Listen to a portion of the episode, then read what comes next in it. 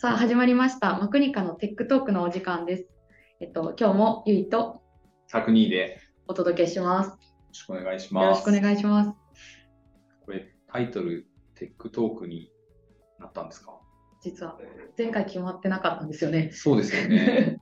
決まってなかったと思ってましたがついに決まったんですね。はい、決まってないままいっかいめを取っちゃうなって結構破天荒な感じですけど。そうですね、お題のまま行くのかと思ってましたけど、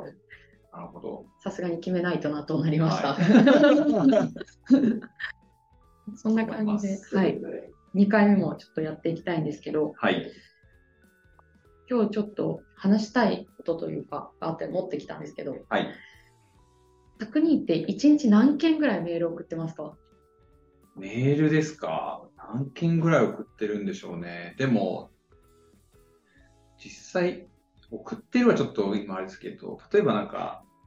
体調不良とかで休んでしまいました、はい、でそのと次の日に受信ボックスを見たら結構もう何百件っていうメールが未読状態になってるんで、それの じゅっパーセント か にじゅっパーセント ぐらい返してるって考えると、まあ、さんじゅう、よんじゅうとかそれぐらいは送信してそうな気がしますっていうのと、受信メールはだからそれぐらいの何百っていうのが来てるのかなと思うんですけどね。いや、そうですよね、多いですよねメールって、うん、ちなみにそのうち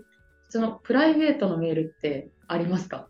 あ、プライベートですか？プライベートでメール、メール全然しないですしないですよねプライベートはやっぱり ライン とか。そうですね、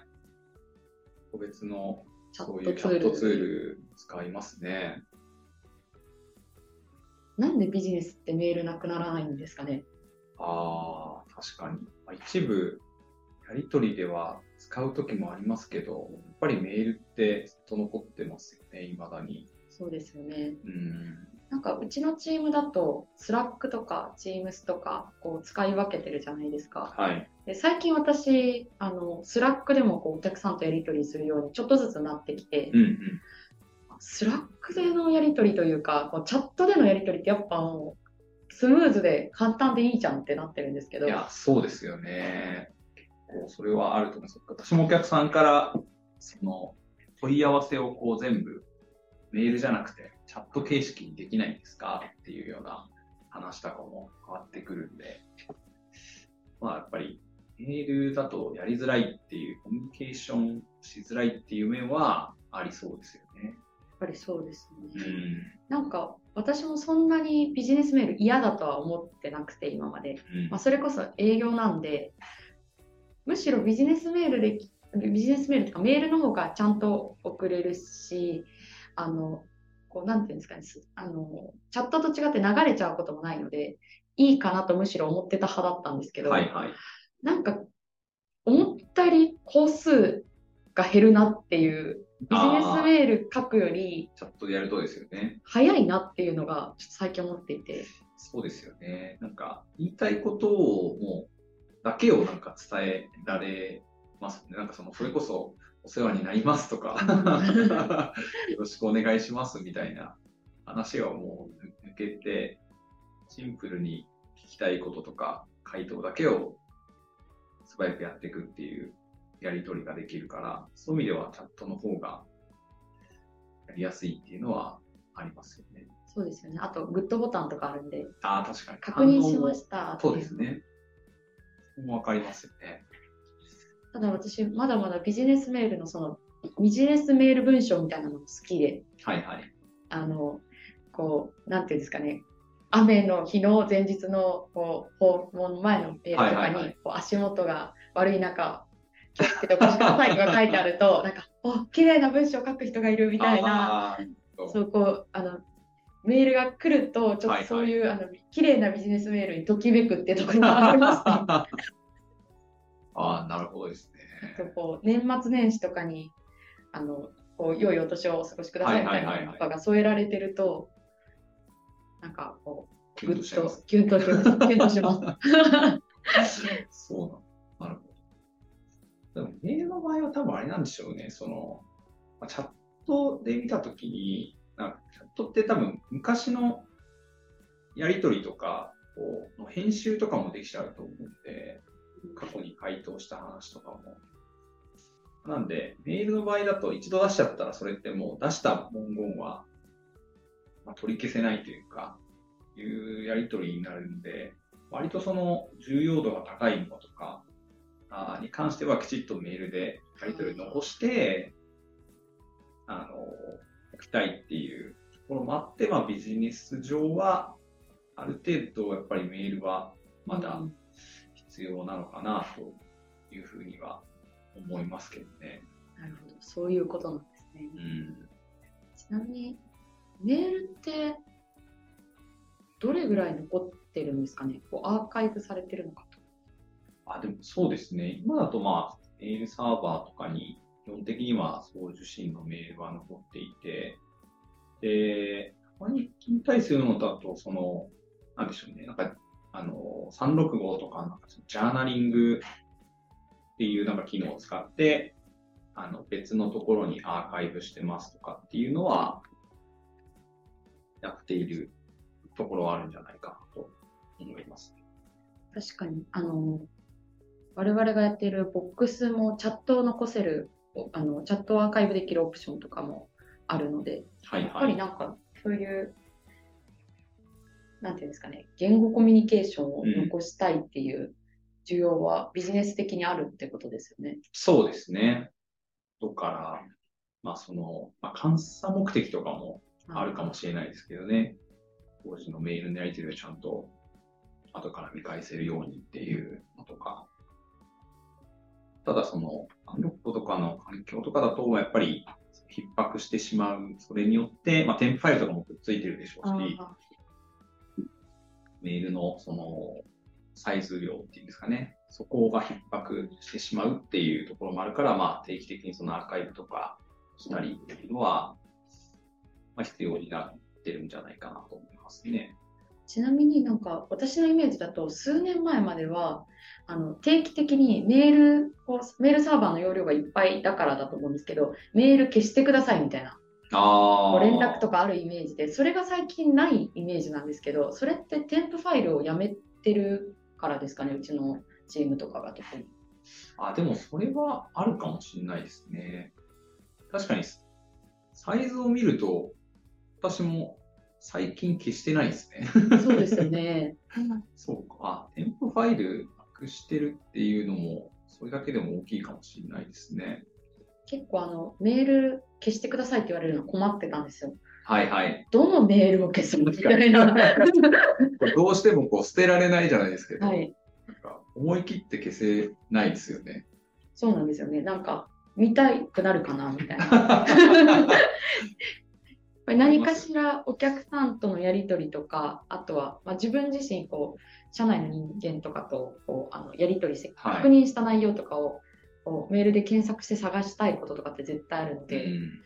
これ消していいのかなとかなって消せなかったので、そうですよね、あれなくなっていいなとは思ってるんですけど。あ、確かに終わりますね。でも確かに添付ファイル、今まで多分その用途って割と添付ファイルを探しに行ってることが多かったと思うんですけど、うん、それがまあそもそもボックスに入れてあのボックス上を検索しに行くっていう形に変わってるので、その動作自体もへ確かにそう今考えたら減ってるかもしれないですね。ああ、そうですね。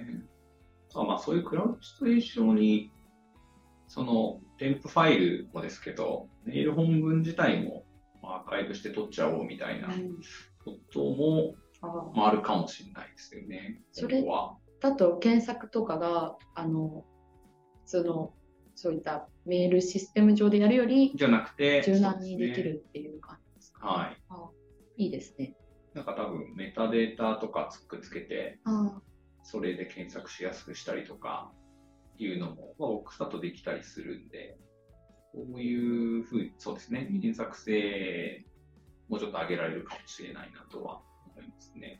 確かになんかボックスでよくこうお客さんからここいいねって言ってもらえるのが、あの引き継ぎとかあった後とか、うん、まあ、そもそも入社したタイミングとかにファイルサーバーだとファイル名だけでこうバーッと検索かけてとにかく開いてみてっていうのが、はいはい、ボックスはこうある程度は中身も検索かけれるので、それでとりあえずボックスの一番トップのページもしくは自分の事業部とか担当部署のページで、あの絞り込みをかけて検索をかけて、はいはい、見たい資料だけを確認していけるので、うん、こうあの移動時とか引き継ぎ時に楽っていうふうにおっしゃっていただけてて、それがメールも一緒に見れるようになると、今ってメールってこう引き継ぎ前の人がやってる分ってもう確認できなかったりするじゃないですか。あのメーリングリストとか入ってるのは別ですけど、それができる一緒にできるようになるとすごいいいですよね。ああ、そういう観点確かにありますね。次の時にここに前任者のやり取りのメールは入ってるんで見ておいてくださいみたいなことができるってことですよね。私も今やっぱりしがつのタイミングで引き継ぎとか多くて、はいはいはい、やっぱり な, いなかなかこう内容が引き継ぎきれないところってあるじゃないですか、メモだけだと。そういうとこうメールでこう置いたいなと思っても見れなかったりするので、あ、確かにその昔のやり取りをこう検索して、それが今のなんですかね、自分が探したかった答えだったりすることもあるかもしれないですしね。いいかもしれないですね。あ、確かにそういう面もありますね。もう何ですかね、アーカイブしてていいこと、アーカイブしてていいことなんでしょうね。でもちょっと、はい、ボックスなんで容量気にして入れれてシンプルにはいいのもあると思うんですけどね。ちょっとアーカイブから外れてまた添付ファイルの話に戻るんですけど、はい、今までその検索の点で昔の添付ファイルを遡るって点でいくと、添付ファイルで見つけてきてもあのパスワードが見つからなくてあ一生開けないとかっていうことって結構あったので、はいはい、その点ボックスはもう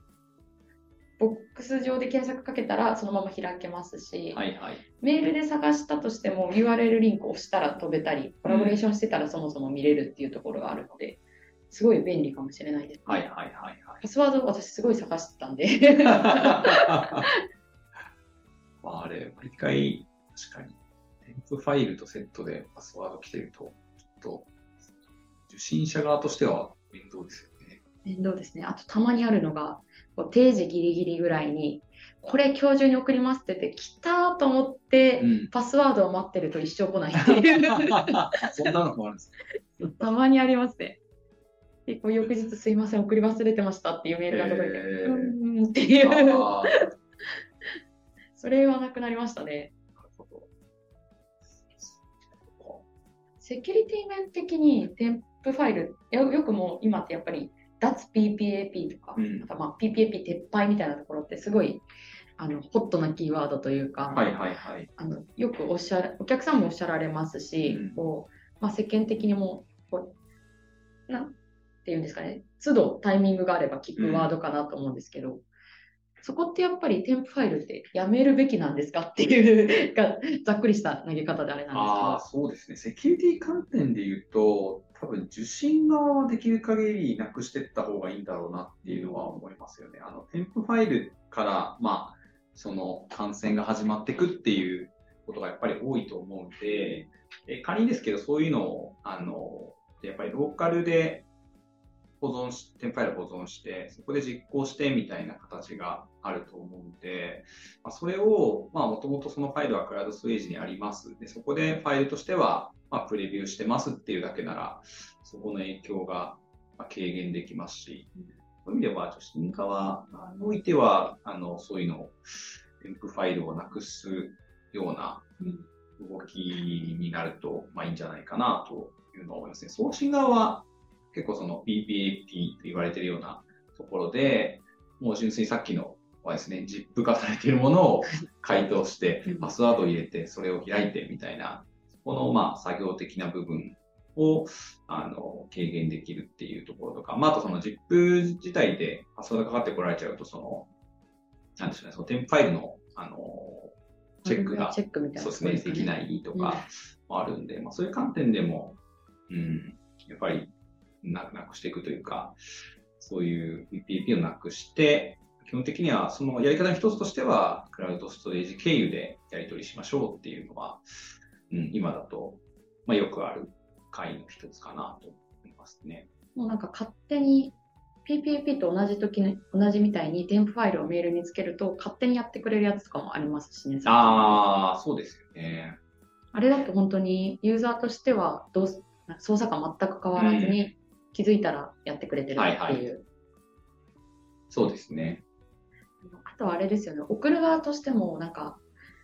やっぱり自分はあくまでも誤送信は全くないように気をつけてるつもりでも、うん、送った先の人が誤送信をあの転送しようと思って誤送信しちゃうとか。あー、なるほど。あと最近あこういうリスクもあるんだと思ったのが、添付ファイルだと送った先でどう管理されてるかわからないので、うん、例えばあの送った先のこう外部のお客さんとか協業してる会社さんがランサムウェアの被害になっちゃった時に、うん、自社のファイルが今もそこのファイルサーバー内で管理されているというか、うん、持たれていて被害に一緒に合ってるのかが把握しきれないっていうところが、あくまでもボックスで、うん、自, 自社のボックス環境において共有しているとそこは、まあ、把握しきれるというか、うん、今リンクを切ってるか、ね、切ってないかとか分かったり、はいはい、ダウンロードできないようにしてたらそもそもあのダウンロードされてファイルサーバー内に置かれてるっていうようなことはないので、うん、確かにそういうとこはそうですね。マニュアルの実態そのものを渡してるわけじゃないっていうのはあるできると、確かに今のような懸念のところは払拭できますよね。もう懸念が多いですね。懸念事項が多いというか、そうですね、心配事が多いというか。多分そうですね。そういう転売とかもなくなってくると、しかするとなんかそのそもそもじゃあもうメールすらなくなってもいいんじゃないかみたいな話が出てきたりするのかもしれないですけどね。それはもう全部 Slack とか Teams みたいなチャット上になって、うん、リンク送ればいいじゃないかっていう。どんな風に変わったら面白いと思いますか？あのメールコミュニケーションがビジネス。いやー、どうなんですかね。まあ、だから多分やはりこうなんでしょうね。今回の ピーピーエーピー とかでもそうだったかなとは思うんですけど、やはりこうなんか名だたる有名企業さんがもう我々はメールをやめますって、うん、話がどこかで起きて、それの流れでこう各社さんが徐々にやめていくみたいな。流れとかあるんですかね。どうですか、なくなってほしいですか、それともちょっとビジネスメール恋しいですか？私はちょっとあの恋しさ、そういったあのビジネスメール文章を見れなくなるので、ときめきがなくなるんです。まあ、ちょっと確かにな、なんかどういうふうにメールなんですかね、全部がそれがチャットツールになったときに、なんかこうメールの場合はまあ、なんかこう受信ボックスがいっこあって、まあ、特定のでこう振り分けながら見たりっていうので、まあ、ある程度まだ自分でも管理できてましたけど、全部がこうチャットツールになった時に全部のやり取りをつぶさに全部自分が把握できるかっていうと、ちょっとそこは若干心配な面もありますね。すぐなんか飛んでっちゃいますもんね、話を。チャットだとこうなってこうやり取りが何往復もなっちゃうと、うん、見てない間にぐいっと進んでいてもう終えないみたいなそうです、ね、なっちゃったりするので、はい、じゃあちょっとまだまだメール離れはできないかもしれないですね。まあ私はちょっと少なくともできないかもしれないですね。まあ、添付ファイルはやめて、そうですね、メールはやめず、はい、っていう形かもしれないですね。そうですね。今日はこんな感じで、はい、そろメールのお話ということで、はい、終わっていきたいかなと思います。はい。じゃあ今日も聞いてくださってありがとうございました。はい、ありがとうございました。